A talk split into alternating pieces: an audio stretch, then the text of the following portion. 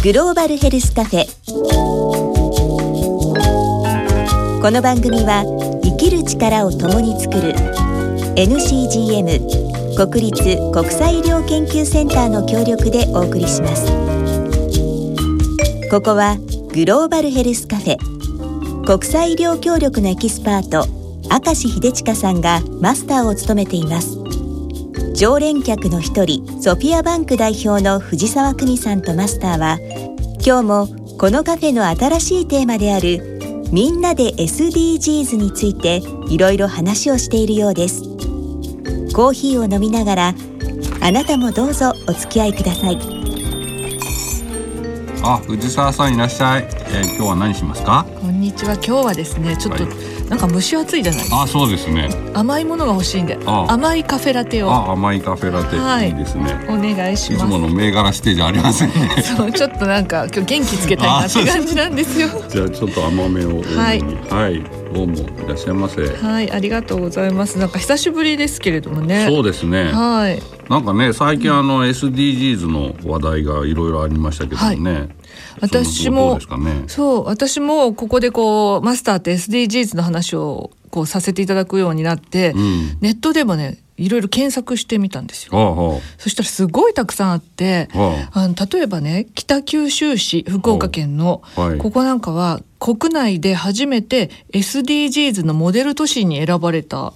っていう発表があったり、はい、それからね大分県なんかでは、はい、女性の経営者さんたちが集まって SDGs のワークショップをする、うん、まあ SDGs って女性も一つのテーマですから、はい、女性たちがこのジェンダーの問題とかを語り合うっていう、まあ、ワークショップやったとかね、はい、そういう人たちが動き始めてるんですけど。本当ですね、はい、マスターの周りどうですか？そういう。そうですね。なんか SDGs のねあの話題っていうのはまああの例えばうちに入ってる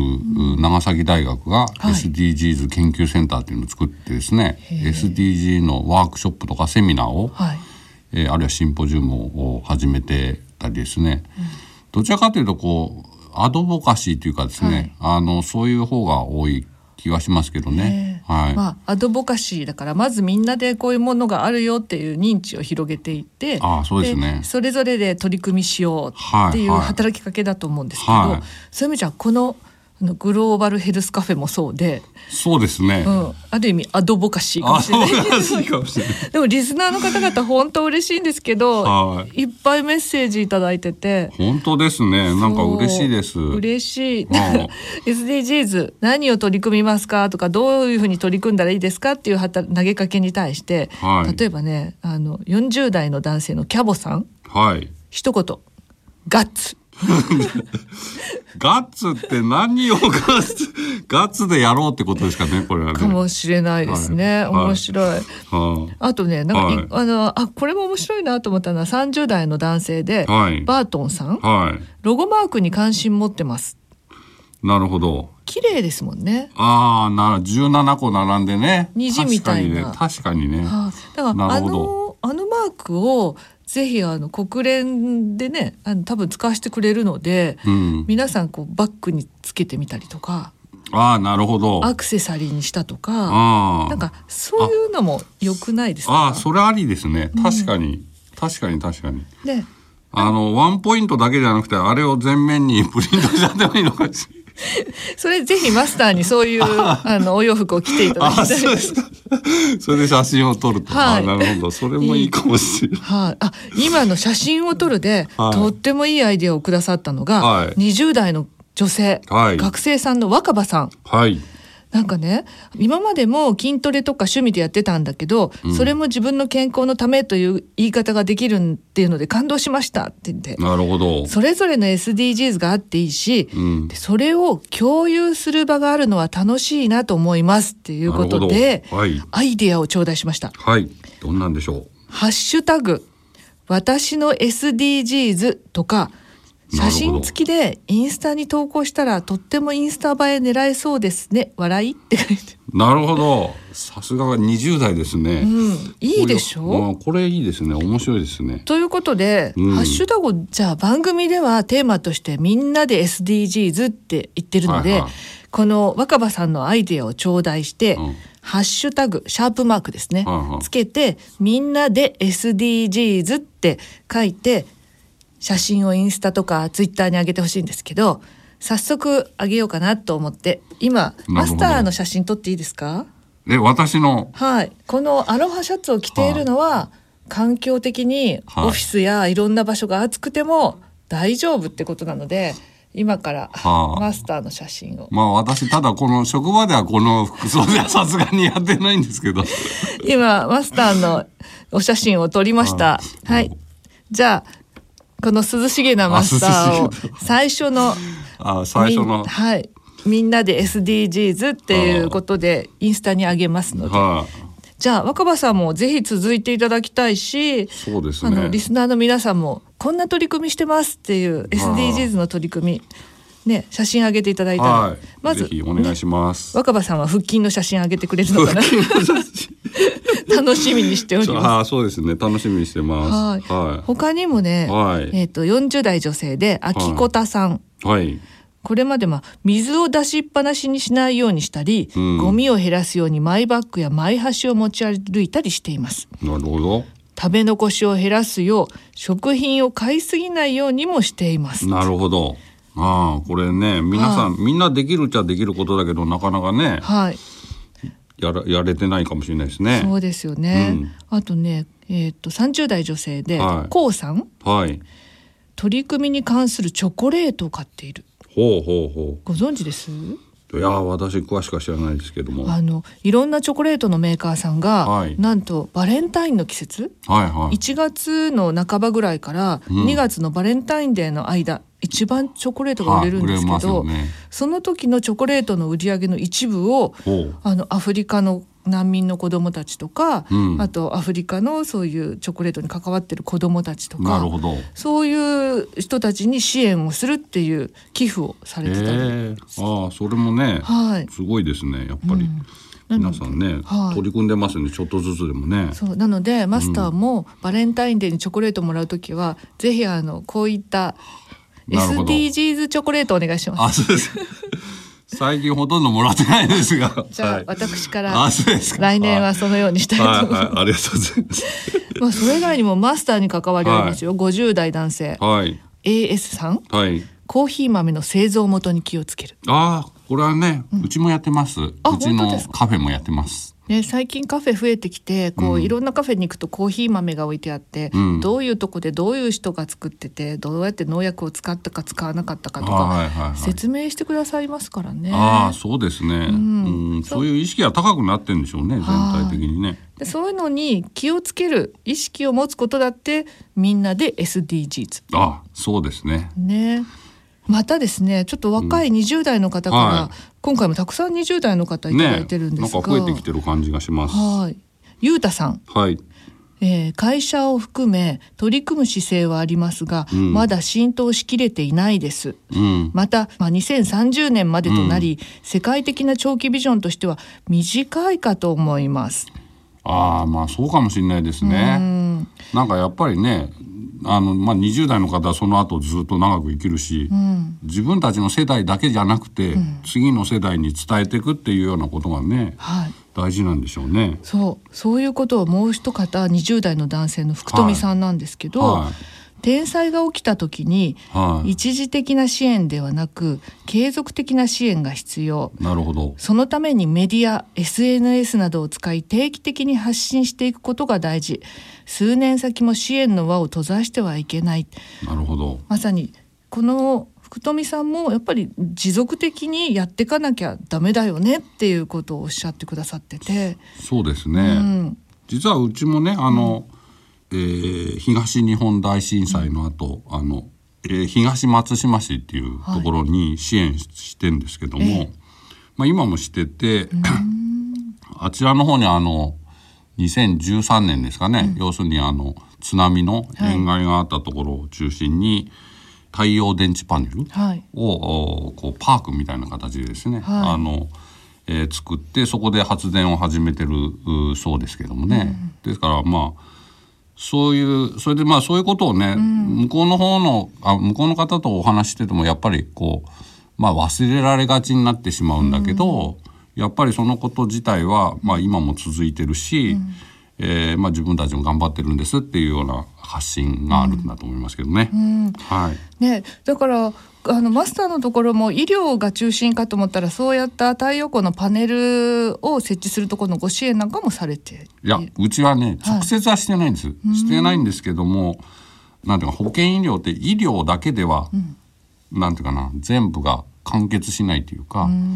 やっぱりそこにあの例えば病気になりがちでもその人たちは孤立しがちとか、うん、あるいは別の問題を抱えてる社会的な問題を抱えてる中であこれ医療だけではまあなんていうか解決できない、うん、だから逆に言えばそういうことをまあ現場の保健師さんたちとかですね、うん、皆さん頑張ってそれを医療だけじゃなくて別の生活支援とか、いろんなものにつなげながら、えーまあ、住民の人たちがどうやって良くなるかということをやってるわけですけどね。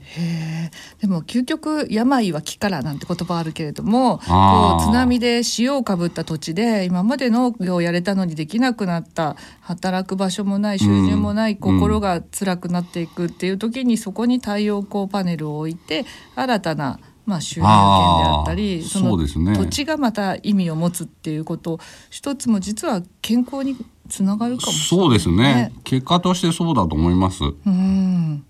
だからそういうふうに想像これがあるとこれがある。まあ風が吹けば起き上がるもじゃないけど そういうつながりを想像しながら SDGs っていうのを考えてみたら実はいろんなつながりがそうですよね、うん、だからだから多分あのこれ一つの、うん、まあ17個マスがあるけど一、うん、つのマスだけで収まらないっていうか、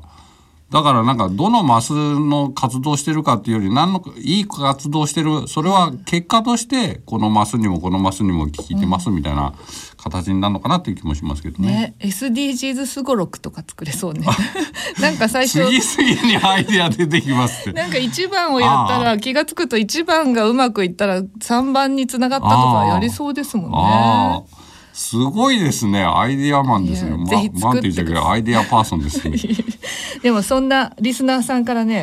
マスターにメッセージ来てますよ。あ、そうですか。はい、50代女性りんごさん、はい。日本の母子手帳が世界で役に立てるなんて嬉しいことですねって。ああ、そうですね。はい、どうなってますか、マスター。母子手帳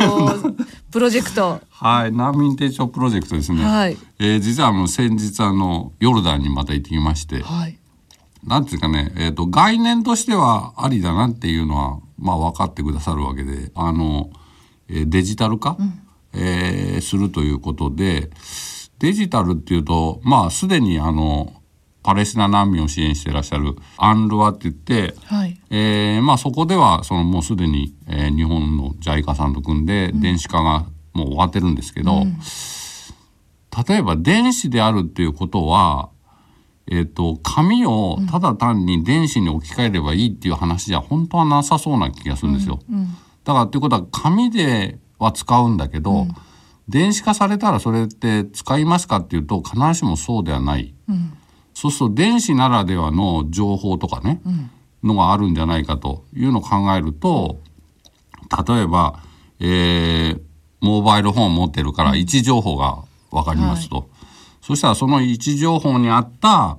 あの例えばこう、えー、どんだけ移動した、例えば移動距離が分かりますとか、うん、あるいは、えー、っとそのアンルワさんではあのクックパッドと組んで、はい。じゃあイスラムの方たちに合うような健康な食のレシピを作ってるらしいんですよ。で例えばその手帳持っててね、紙ではそれは呼び出せないけど、うん、電子だとそれを呼び出せば、うん、そこに例えばメニューっていうかね、うん、レシピが出てくるというようなこととか、あるいはこの例えばお母さんが「いやもうそろそろえー、離乳食ですよね、はい、じゃあ離乳食の作り方が映像で出てくれば、はい、要するに字が必ずしも読めなくても今もういい時代になるかもしれないわけですよね。確かに。だからそうすると今その難民健康手帳に絡めて、うん、その NCD 手帳って言って、うん、その生活習慣病とかのね、はい、手帳を作ろうというお話になってるんですが、うん、まあそれも同じことが言えて、だからそのレシピが呼び出されるとか、それだけじゃなくてさっきのねどんだけ、あの運動しましたかとか、電子ならではの付加価値であるじゃないですか、うん。はい、そういうのがついたら面白いんじゃないかっていうお話はしてるんですよ、うん、ただじゃあ技術的にね、うん、あのどこまでできるのかって、それで、えー、狙ってるのは世界標準なので、はい、世界標準では世界にまあ広使えるように、そうするとアンヌアさんだけが使えるんじゃなくて、先ほど出た UNHCR、うん、あの難民高等弁務官事務所の難民の方たちとか、うん、あるいはヨーロッパにいらっしゃる方とか、まあ、いろんなところがいらっしゃって、まあ、難民だけじゃなくて移動する人たちいるじゃないですか。だからあの別の国にいて働く人もいるかもしれないし、まあ、そういう人たちの健康も含めて世界標準にしようとするとこれがね、また私電子全くわからないですが そのいろいろこうアプリケーションのね、うん、その連動させるのが難しいとか、うん、電子カルテにどうやって、えー、つけるのかとかね、うん、こりゃちょっとね、はい、言い出しましたけども、はい、かなり苦戦しそうだなと。これは藤沢さんにあの、はい、ぜひアドバイスをいただかないとこれは立ち行かんわと。はい。最近思ってます。なんか珍しくマスターが苦悩に満ちた表情で お話しされてますけどこういういいものを取り組むっていうといろんな人の知恵って集めた方がいいんですけど集めるといろんなことした方がいいって言われるんでこれ全部やるのどうやってって言って迷っちゃうんですよね。なのでこれからの時代ってアジャイルっていう言葉があるんですけど、はい、とにかくとりあえずやってみる。で声を聞いて意見を聞いて改善する増やしていくっていうこうもう常に完成に目指して常に進化するっていうのがいろんなサービス開発の基本なんですね。なのでまず小さくやってみる、もうここでしか使わないとか、まあ最初はあの写真に撮っちゃうだけとか、あの母子手帳的な紙でみんな計測するんだけど、うん、それを写真に撮ってスマホに残しておくだけとか。でそういうのを使う人が出てくると今度じゃあやっぱり今は写真も OCR っていう仕組みで、うん、あのデータに自動的に変換してくれる機能もあるんでそしたらデータに変わって自動的にアプリの中に溜まっていくとか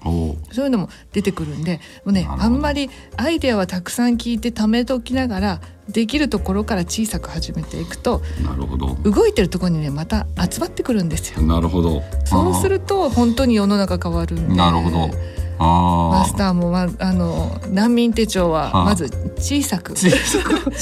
ひできるところからものにしていくといいと思うんですよね。いやもういつも参考になるため来月はその小さな一歩について皆さん聞けることを楽しみにしましょうね。そうですね、はい、ということでまた送っていただいた皆さんからメールをお待ちしてメールをいただいたらマスターからプレゼント。ああプレゼントもね、はい、はい番組のあのホームページを見ていただければ、はい、あのまた海外で買ってきたプレゼントがありますんで、はい、ぜひ、えー、投稿もお待ちしております。はい、じゃあ私もちょっと インスタ映えする SDGs 頑張ります。ありがとうございます。ありがとうございます。